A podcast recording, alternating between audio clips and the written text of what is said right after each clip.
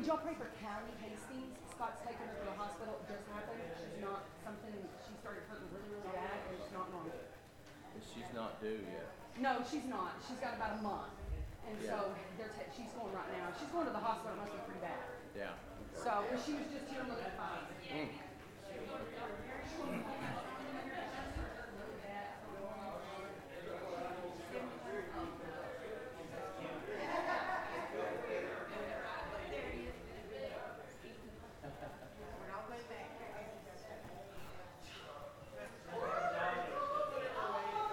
All right, good morning, everyone. It's good to see everybody this morning.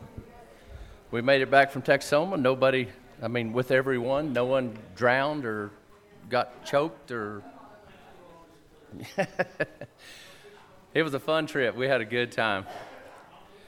Well, let's stand. We're going to sing uh, The Solid Rock this morning. It's hymn number seventy-one, if you wanted to look in a hymnal. And then we'll receive the morning offering. My hope is built on nothing less than Jesus' blood and righteousness. I dare not trust the sweetest frame, but wholly lean on Jesus' name. On Christ the solid rock I'll stand, no other ground is sinking sand. All other ground is sinking sand. When darkness seems to hide his face, I rest on his unchanging grace. In every high and stormy gale, my anchor holds within the veil. On Christ the solid rock I'll stand, all other ground is sinking sand. All other ground is sinking sand. His oath is covenant, his blood support me in all around my soul gives way. He then is all my hope and stay. On Christ the solid rock I stand, all other ground is sinking sand. All other ground is sinking sand. Last verse. When we shall come with trumpet sound, oh, may I then in him be found, dressed in his righteousness alone, faultless to stand before the throne. On Christ the solid rock I stand, all other ground is sinking sand. All other ground is sinking sand. All right, well, this means standing for prayer. Brother Irwin, would you look toward our prayer this morning, brother?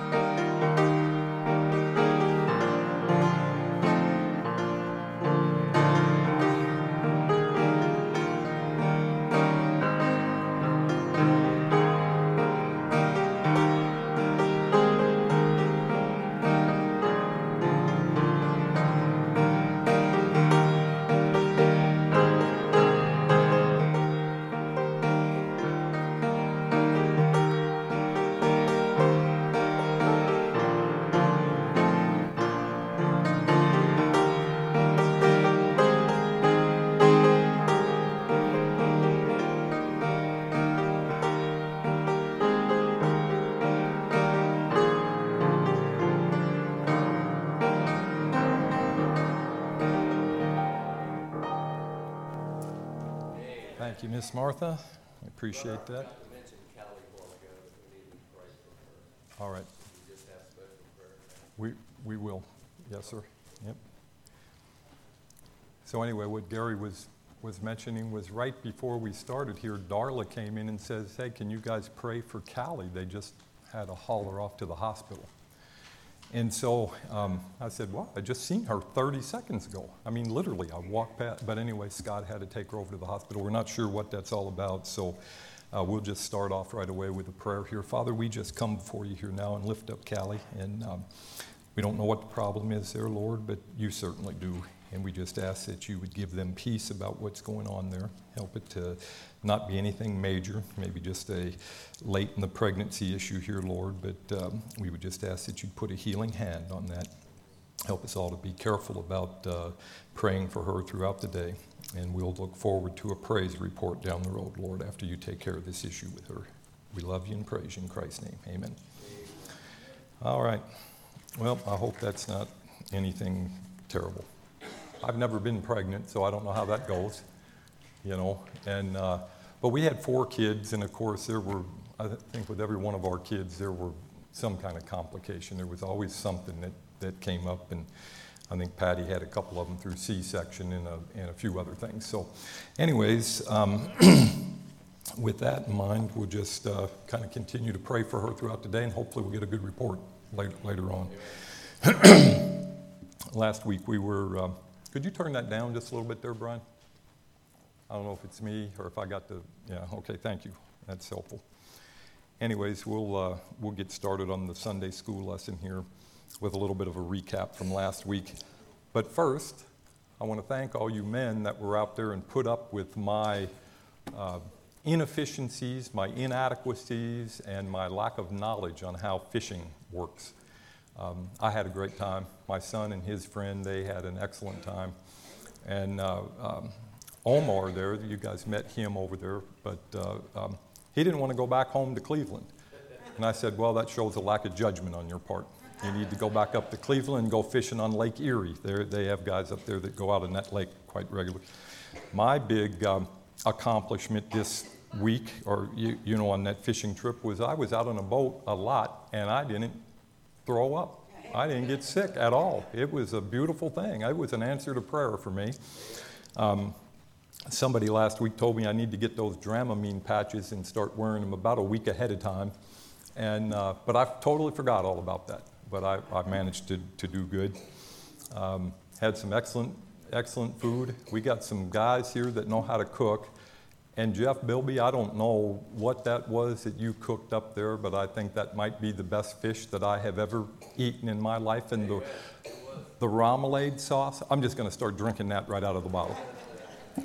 Never had that, never heard of it, didn't know anything about it, but I tried it. It was very good. And uh, Esther, he says, you're a better cook than a fisherman than he is. Is there any truth to this? No truth to that whatsoever. All right. Well, I heard some stories. Anyways, uh, all right, so last week as we were kind of getting done with this thing, we were looking into some stuff from uh, that Doctor David, David Jeremiah, and some things having to do with the um, with the uh, Russia's involvement in the war and how this is all going to work towards Israel when we get down the road and everything. So uh, that, that's where we were. That's where we were at, and that's where I'm going to start off again here. And, and the thing we kind of ended on last week, and I'll just recap a little bit, was, was Magog. And it says there, Gog is from the land of Magog. That's in verse two. Magog was also the name of one of Noah's grandsons. Genesis ten two shows us that.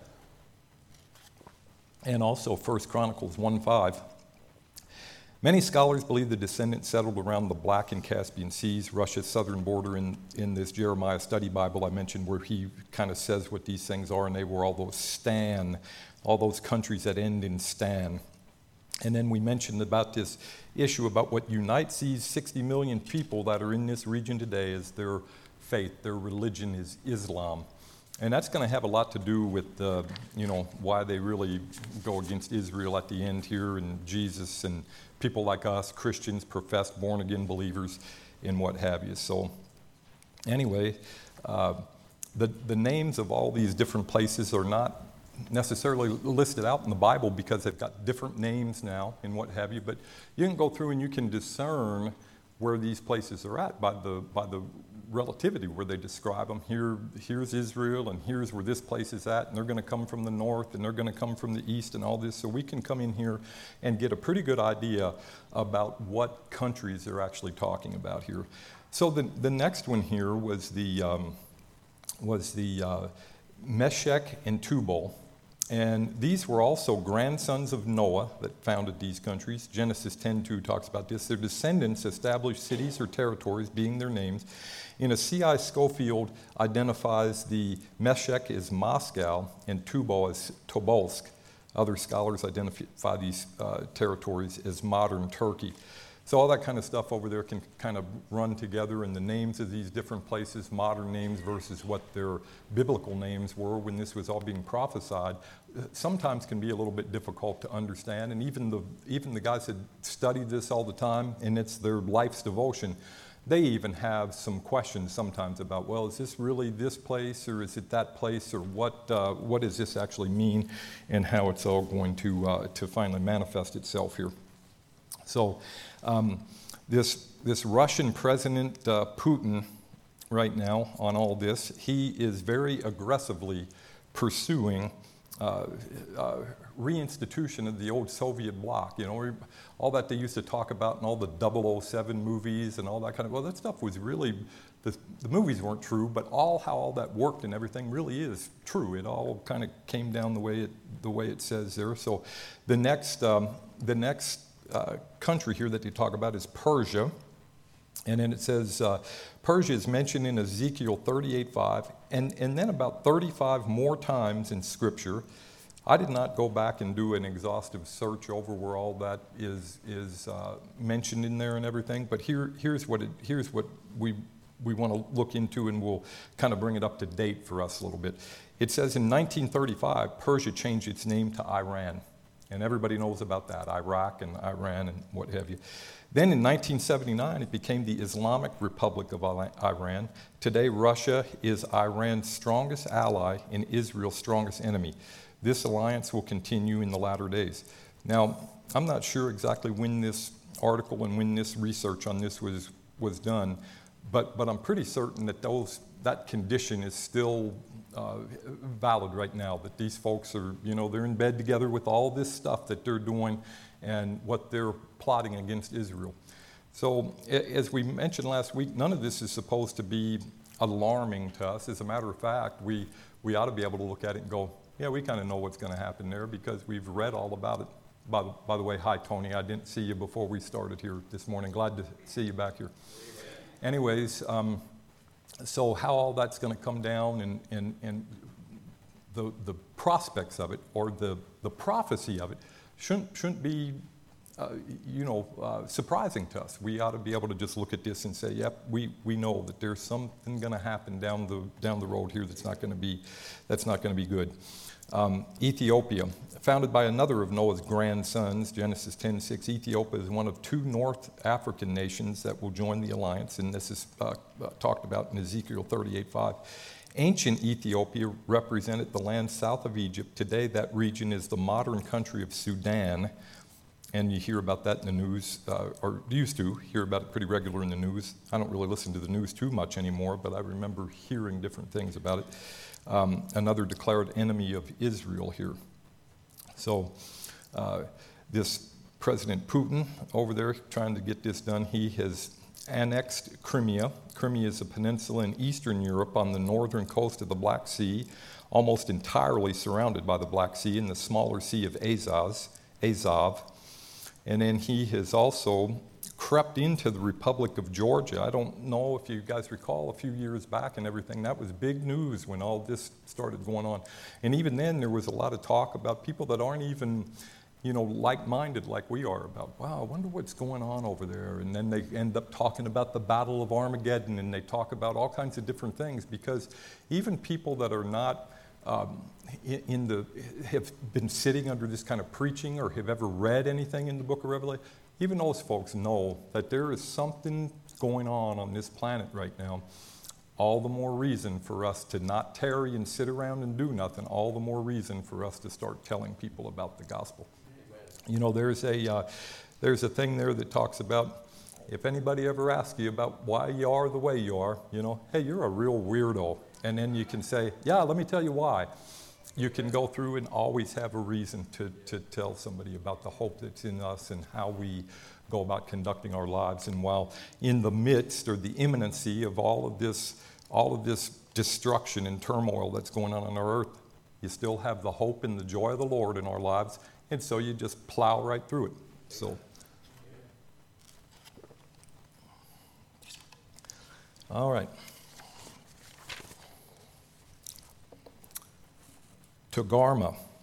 This is uh, moving down Noah's family tree. To, to mark Togarmah, I guess I'm pronoun- I don't know how to pronounce that necessarily, was one of the great grandsons. Genesis ten three, Ezekiel places this tribe in the far north. Some believe Togarmah uh, could be the foundation of modern-day Turkey.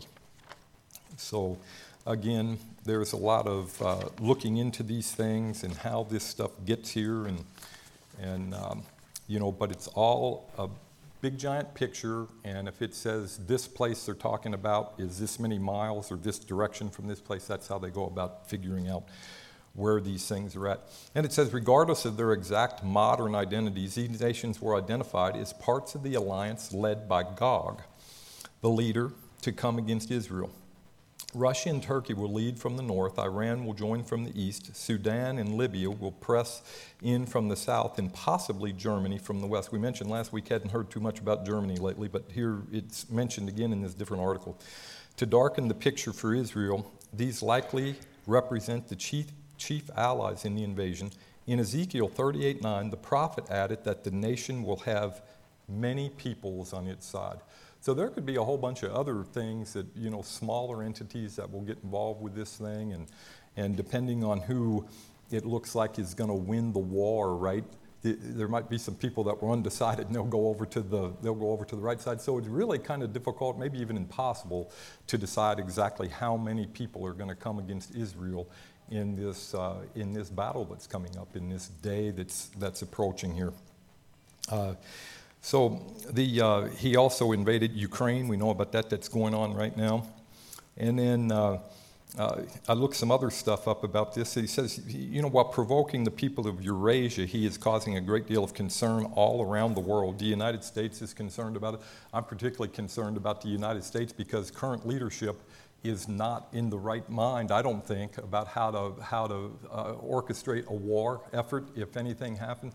I mean, I have nightmares about, and I don't even know why I would have a, a dream or a nightmare or anything about that, but I just love this country, and I hate to see what is going on with it from that standpoint, you know.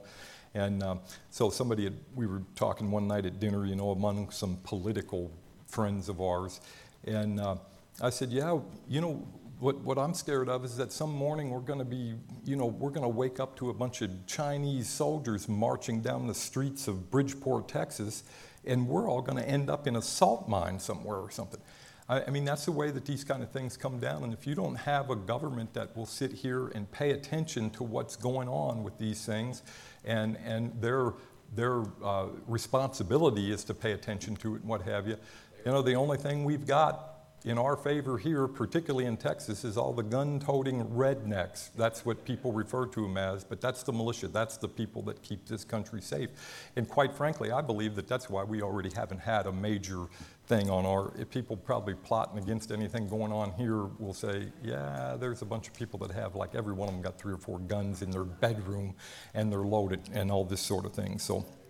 Anyway, um, Eurasia is the largest continental area on Earth, comprising all of Europe and Asia. According to some geographers, uh, physiographically, Eurasia is a single continent, and it is big. If you look on it on a globe, man, that thing takes up a whole bunch of the globe and everything. So anyways, um, talked about who's going to join this alliance. We're giving those names and talking about it um, uh, like that. We talked about the modern terms of these of these places and and uh, what they're doing, and then uh, we're going to uh, we're going to get into some more stuff here on Doctor Jeremiah's article that uh, that we read last week. We kind of got into this a little bit last week. So for for now, any questions about anything we've talked about so far? Yes, ma'am.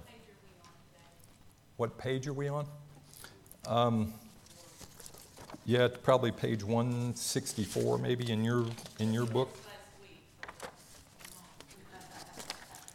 Hold on a second. Let me see if.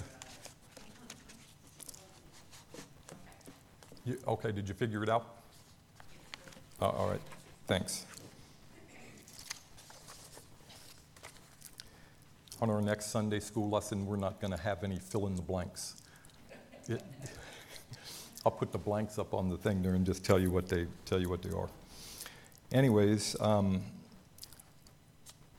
one of the big questions that comes up about all of these different things now is when in the world is this going to happen? Well, we talked last week that we don't know when it's going to happen. You you look at the signs of the times, and you can come in here and using some discernment, you can maybe figure out kind of what's going on. You can look at some things that have to happen ahead of time and how they're progressing and what have you. And that is how you get some idea about when these things are going to are going to uh, come up. So why the Russian alliance cannot yet invade Israel.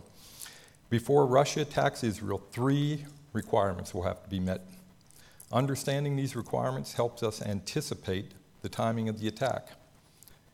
Not that we particularly care about the timing of the attack, because we're not going to be around to be involved in any of this stuff, right? Israel must be present in her land.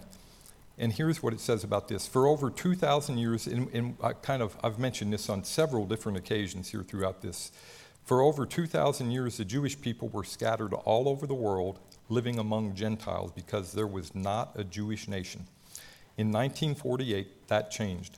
The nation of Israel was reborn, and many Jews returned to their homeland, so that the first prerequisite for the invasion of Russia has already been fulfilled. Israel occupies her land.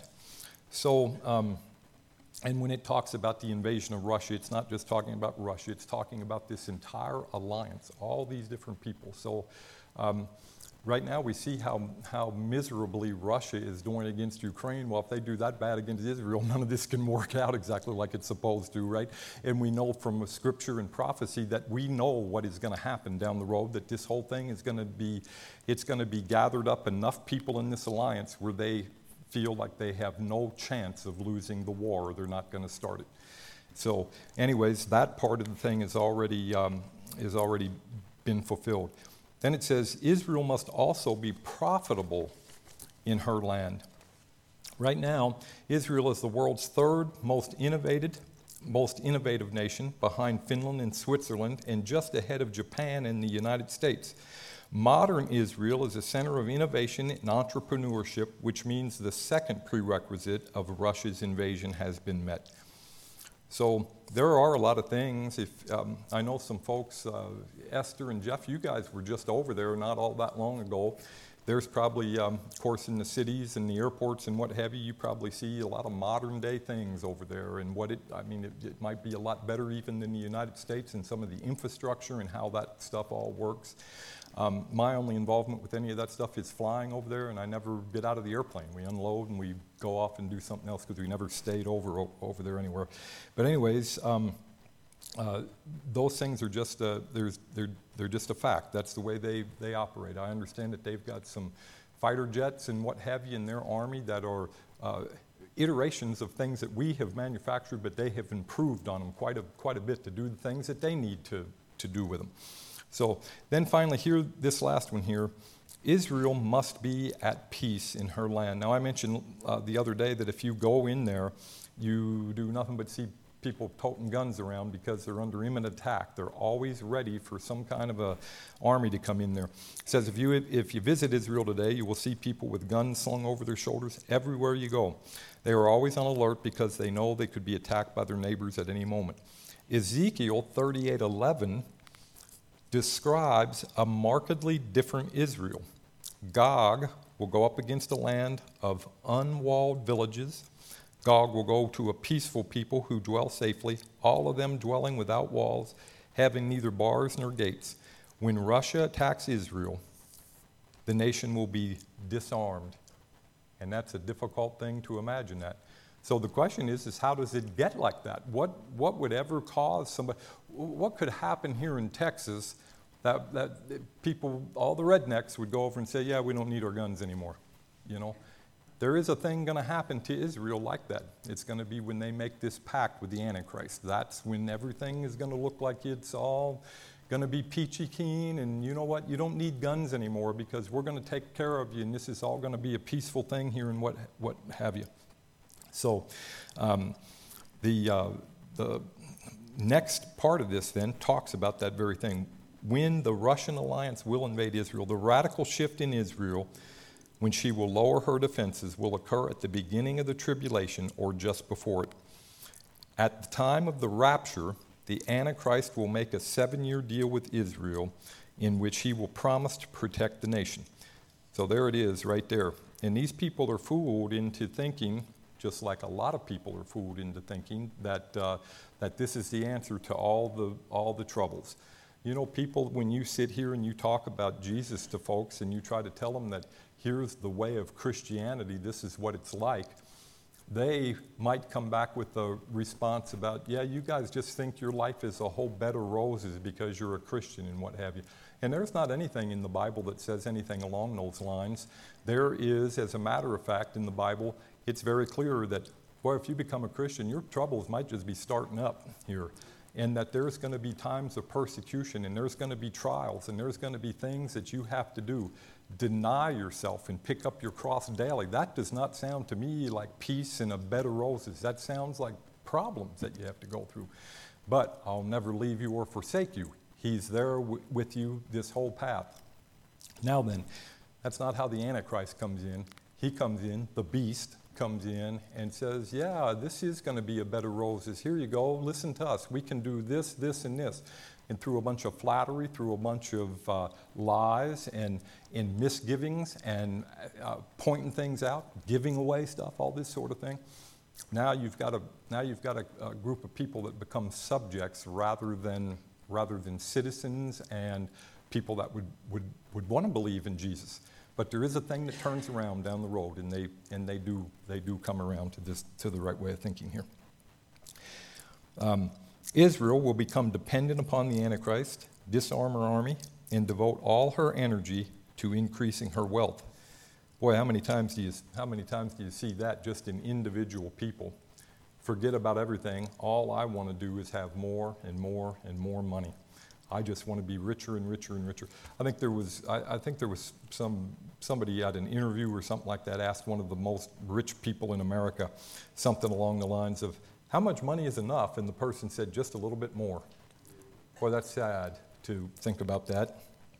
When you can have all the wealth in the world and everything, and if you don't know Christ as your Savior, you have absolutely nothing that matters. You know, because we're here for just a vapor, just a short period of time. The nation will be defenseless against the Northern Coalition. Now then, we do not know when Israel will make this pact with the Antichrist because we do not know when the rapture will occur.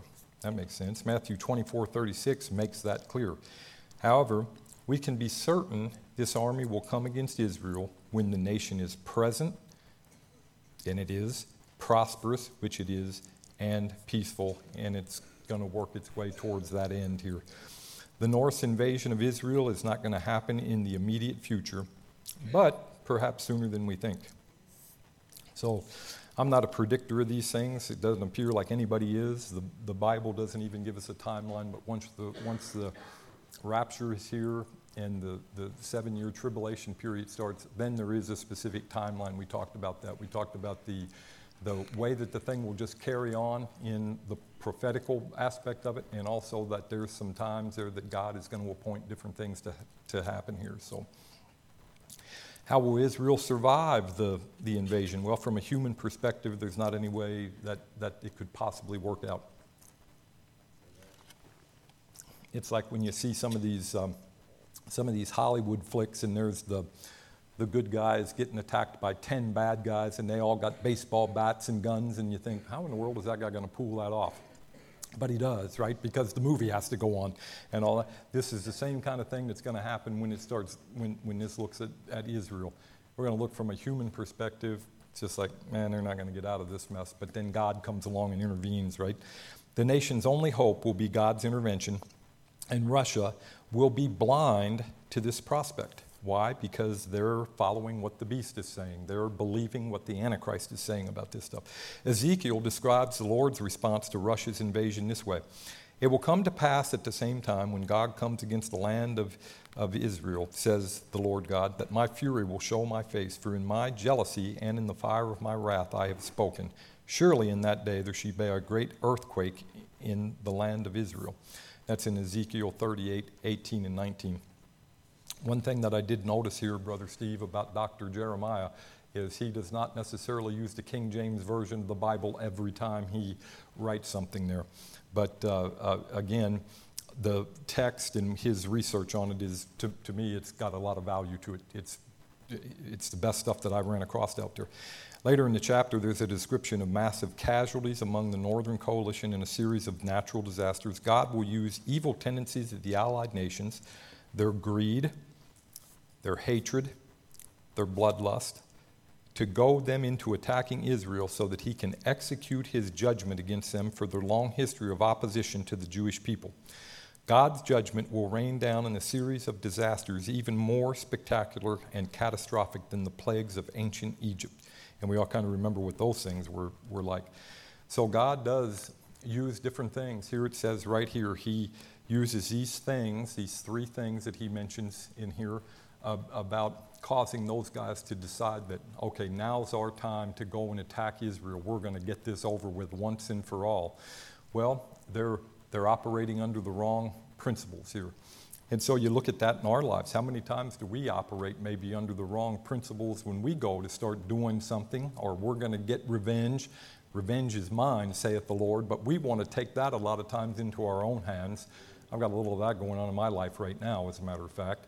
But um, anyway, you you go through here and you have to set those things aside. You've got to use great discernment when it comes to to how you go about handling things.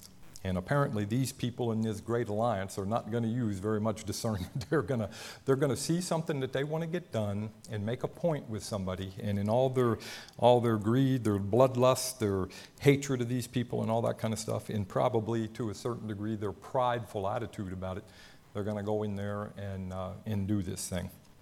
And then God is going to going to give them a little bit of a lesson down the road here. All right. What the Russian prophecy means for us today. So how does all this affect us in twenty twenty-three and beyond here? God does not reveal the future to us, but the Bible informs us of these signs so that we will never fear impossible odds. In fact, the impossible is not possible when God is on our side. That's an interesting way to put that. The impossible is not possible when God is on our side. We can do all things through Christ, which strengtheneth us, right? Okay.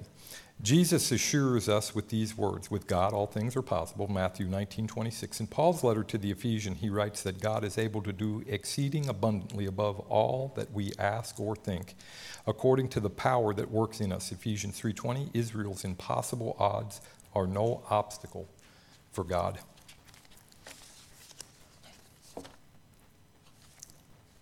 Her invisible ally is impossible to overcome. In our culture, God's people often feel powerless.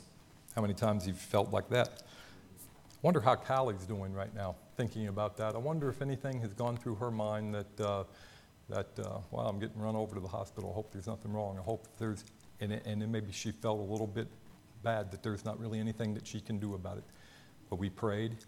Maybe she's praying, Scott may be praying, all these things. With God, all things are possible. This might not be anything. It might not be an issue at all, and that's what we would hope. They throw up their hands and refuse to resist the onslaught of evil. That, we've talked about that. This whole thing right now, man, it's a, it's a battle of good and evil. Worse than I've ever seen or ever remembered it in my lifetime. Amen. You just look at things now and you go, man, that's just plain e- there's that's not a bad person. That's just evil. That's the that's Satan incarnate. You you just run across people like that sometimes and what have you. That is not the answer. We should all be as involved as possible pursuing that which is right. When all of that is finished and we have done our best, God is still present with all his power and all his majesty and with all his ability. Prophecies like Like this one about the future of Russia and Israel resi- remind us that we have a great and awesome God and nothing is beyond his power. Even when it looks like there's no hope, God can come in and change everything. You know, a couple, let's see, I guess it was last uh, last Sunday night, I was invited down to uh, Drake and Allison's church, my son-in-law and daughter down in uh, Joshua.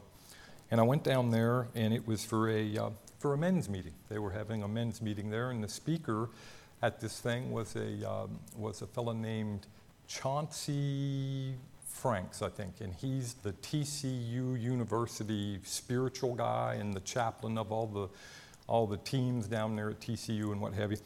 And that guy gave a wonderful uh, message there for about forty-five minutes, all about God's power and relying on it, and how we have to pray and how we have to look to, to what God has done in our life to give us some reinforcement over what He can do in our life, particularly when you run into uh, run into troubles.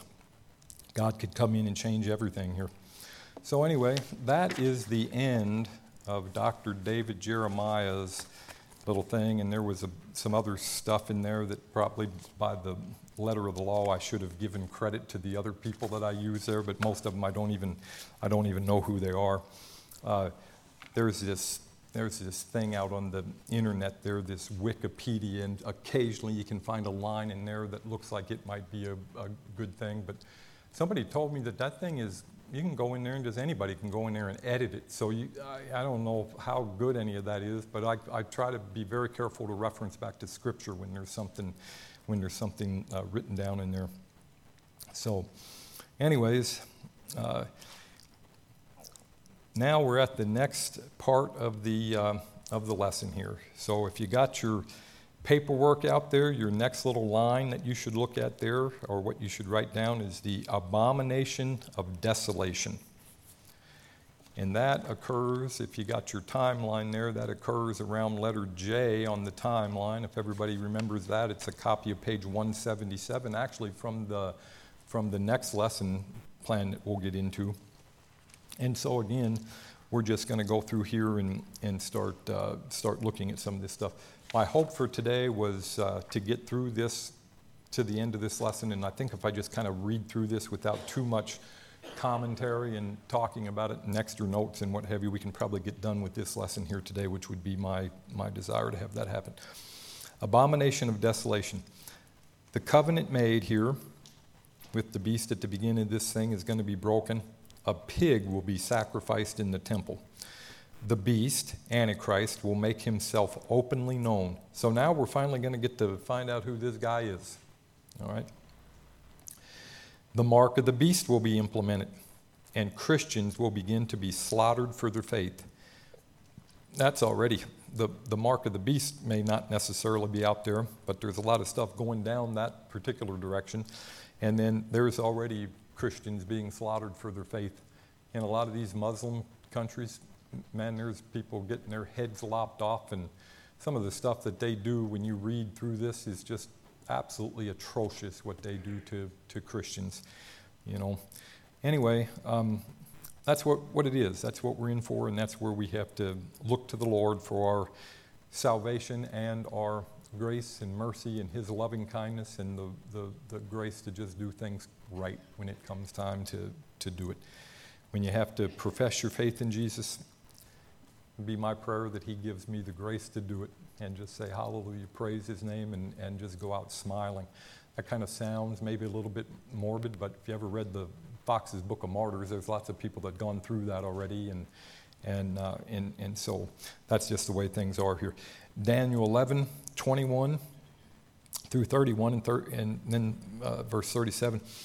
And, is his, and in his estate shall stand up a vile person, to whom they shall not give the honor of the kingdom, but he shall come in peaceably and obtain the kingdom by flatteries. Yeah, come in peaceably and give everything away and tell people how great they are. That'll do it every time. Take a look around you, right? Not in this room, around America. If you don't think that works, take a look. And with the arms of a flood, they shall be overflown from before him and shall be broken. Yea, also the prince of the covenant. And after the league made with him shall work deceitfully, for he shall come up and shall become strong with a small people. That's one of those little tin horn things there, the little smallest one at the end of the thing. It's the one that actually ends up handling all this stuff. He shall enter peaceably even upon the fattest places of the province, and he shall do that which his fathers have not done, nor his fathers' fathers. He shall scatter among them the prey and spoil and riches, yea, and he shall forecast his devices against the strongholds, even for a time. So what does that mean? Yeah, all the stuff that's gathered up in all these battles and all the things that the government has and everything, they're going to spread them out among the people. Boy, if our government doesn't do that, I don't know who does. You know, it's just a constant. Here, you're going to give this away. We're going to give that away. You're great. You don't need to do this. You don't need to do this. Is exactly the way that the Antichrist is going to be operating here. And he shall stir up his power and courage against the king of the south with a great army, and the king of the south shall be stirred up to battle with a very great and mighty army. But he shall not stand, for they shall forecast devices against him. Yea, they have fed that portion of his meat, shall destroy him, and his army shall overflow, and many shall fall down slain. And both these kings' hearts shall be to do mischief, and they shall speak lies at one table, but it shall not prosper. Now, you ever you ever heard about that? Boy, we get all kinds of pacts and stuff with all these different government officials sitting around their big round tables and what have you. And, oh, we've come to an agreement with this person, and we've come to an agreement with this country, and this isn't going to happen. And it ain't twenty minutes later, there's a news item on there, headline, yeah, so-and-so just did it. Well, that's what they just said they weren't going to do five minutes ago, you know. So these things are all just a bunch of lies. They just, they speak lies at one table. That's what this is talking about. This is the way the Antichrist is going to do. Um, things will not be uh, truthful. Under any circumstances, they just they just won't be. Um, during the Second World War, one of the guys come back, had a big paper in his hand from Adolf Hitler saying, hey, I, I, uh, I, the guy's name slips my mind right now. Somebody in the room probably knows it. Hey, I just made an agreement with uh, with Hitler here. And while that agreement was being waved around, Hitler was invading his country at the other side of the, the other side of the land. I mean, it's amazing. But it shall not prosper. None of this is going to work. For yet the end shall be at the time appointed. Then shall he return into his land with great riches, and his heart shall be against the holy covenant, and he shall do exploits and return to his own land.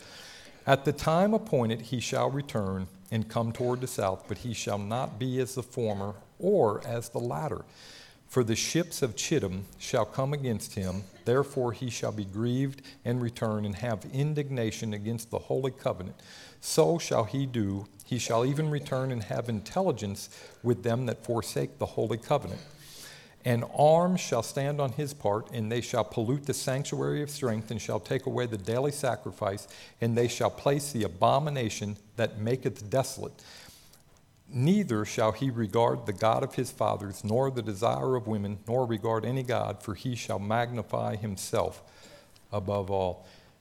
This beast is going to say he's the best guy ever. He's going to do away with all of the things that uh, that Israel was doing up to this point, and then they're going to start getting an idea that, yeah, maybe this thing isn't really such a great deal we got involved with. You ever, you ever been in anything like that? Boy, you sign all the paperwork, and you drive that new car out of the parking lot, and five miles down the road you go, yeah, should, should I have really bought this? This probably wasn't really the smartest thing that I've ever done. Or how about the new house that you just bought, and you turn the faucet on and it's water running out of the wall instead of the faucet. Then you start wondering about some things. Well, th- this this is the way the Israelites are going to start looking at this thing. Wow, I think we might have made a bad mistake here getting in, getting involved with this thing here. So, um, all right, the next area we're on here is Armageddon. That's another one of your little things there that you should um, that you should write uh, write in your little line there. That's underlined thing. This battle will take place in the valley of Megiddo, or Esdraelon. It is a massive valley that is surrounded by mountains on every side. Antichrist will assemble all armies of the north, or all armies of the earth, to this valley to annihilate the Jews. Here we are, the Christians. And even God himself. So now they're coming out here to annihilate God himself. We've had some, we've had some individuals have tried to uh, to do that. A lot of some of the real famous ones they have passed away within the last five or ten years or something like that, and I wonder how things are going for them right now. It saddens me to think that somebody with those levels of intelligence and stuff could not understand the simplicity of the of the message of salvation. You know, the um, um, what is it? What does the Bible say? God uses His simplicity to confound the wise, right? Boy, it's worked in that case. One fella in a wheelchair that's dead now comes to mind. Jesus Christ Himself fights this battle, and there is a total slaughter at His hands. Revelation sixteen sixteen, and He gathered them together in a place called in the Hebrew tongue, Armageddon. Revelation nineteen eleven through sixteen, and I saw heaven open, and behold, a white horse, and he, and he that sat upon him was called Faithful and True, and in righteousness he doth judge and make war. His eyes were as a flame of fire, and on his head were many crowns, and he had a name written that no one, that no man knew but himself. And he was clothed with a vesture dipped in blood, and his name is called the Word of God. And the armies which were in heaven followed him upon white horses, clothed in fine linen, white and clean. And out of his mouth goeth a sharp sword, that with it he should smite the nations, and he shall rule them with a rod of iron. And he treadeth the winepress of the fierceness and wrath of Almighty God.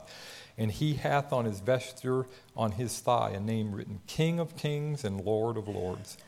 Praise His holy name. Boy, when, isn't that going to be, that's exciting to read all about it, you know, just to see Jesus and the way He rides in, ends up, starts off at the Mount of Olives, right? That's where this whole thing begins and everything, and, and comes back, and then there's all these different, all this different stuff that comes up. Now, finally, letter L here. This is the last thing, and we I've got enough time here probably to, to look through it here. Judgment of the beast and false prophet. That's an underlined thing there. That's a blank on your paper. That's the last one there, incidentally, for lesson twenty-seven. Two parts of the unholy trinity are judged. The beast, Antichrist, and the false prophet mimics the Holy Spirit as at work by the will and hand of Satan, will be cast into the lake of fire. That's what's going to happen there at the end of this thing. And in Revelation nineteen twenty and is where it talks about these things. And the beast was taken, and with him the false prophet that wrought miracles before him, with which he deceived them that he had received the mark of the beast, and them that worshipped his image. These both were cast alive into the lake of fire, burning with brimstone. Wow. I mentioned last week uh, uh, something along the lines of, I don't, uh, I wouldn't mind if the Lord came back right now. But boy, I've got unsaved family members. I got people in my family just won't listen to this stuff and won't be any part of it and what have you. So, anybody have any um, anybody have any questions, comments, concerns about anything there that we've said so far? No hard questions, please. If you have a question, probably asking me what page what page we're on there, right, Esther? That was a hard enough question. I couldn't even answer that question. See, so you better not ask me anything any any deeper than that, maybe. So listen, um, there was an article I looked up here about the about the uh, the Battle of Armageddon. Here, and maybe with the last couple of minutes, I'll talk about this just a little bit. At the end of the tribulation, the Battle of Armageddon will be the final showdown between good and evil on the earth. That's good to hear. Glad to see that's all going to come back. There's not going to be any bystanders. You're not going to have an opportunity to take the middle fence on this. You either have to be on the side of good or the side of evil. Right now in America, you kind of almost have that too. And mostly if you're not on the evil side, you get ostracized, you get in all kinds of trouble, people hate you, they make fun of you, they do all kinds of stuff. We're in good company when that happens, folks. So all these other folks that came before us are, uh, are uh, you know, had the, had the same the same problem. In America here, we don't have it to the physical level that, that they have in some countries because people aren't putting bullets through our heads yet. But it'll come. Don't don't worry. It'll show up. The entire world will be involved. Scripture tells us the battle will end in an instant, but it provides certain details about the event. Here's the location. We already talked about where it's going to be, between this, this valley with the two, with the mountains, all surrounding the mountains around it and what have you. Uh, the book of Zechariah talks about this thing uh, in Zechariah fourteen four, as a matter of fact. Uh, the Lord's return will fulfill a prophecy the angels gave when they first ascended to heaven from the Mount of Olives. The same Jesus who was taken up from you into heaven will also come to you in the same manner. So that's where the thing all starts. He shows back up there on the Mount of Olives.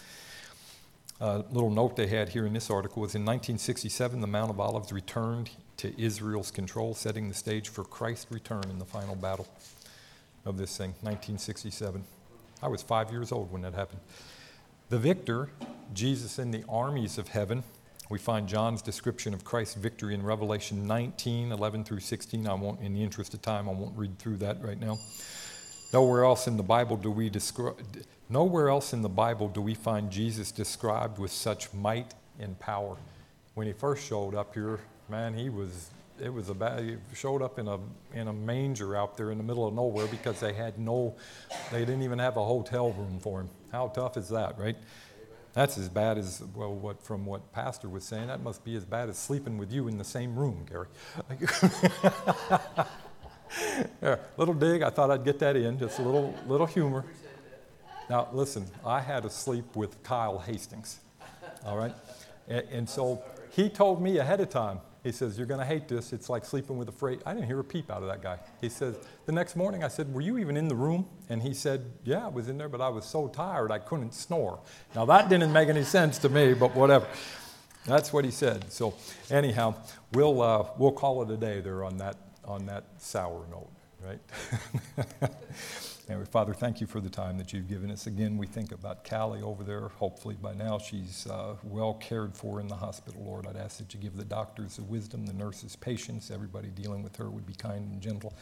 But Lord, primarily I ask for just a miraculous healing, whatever it is that's wrong with her right now. I'd ask you that you'd be with the preacher now as he brings us a message this morning. We love you, thank you, and praise you in Christ's name. Amen.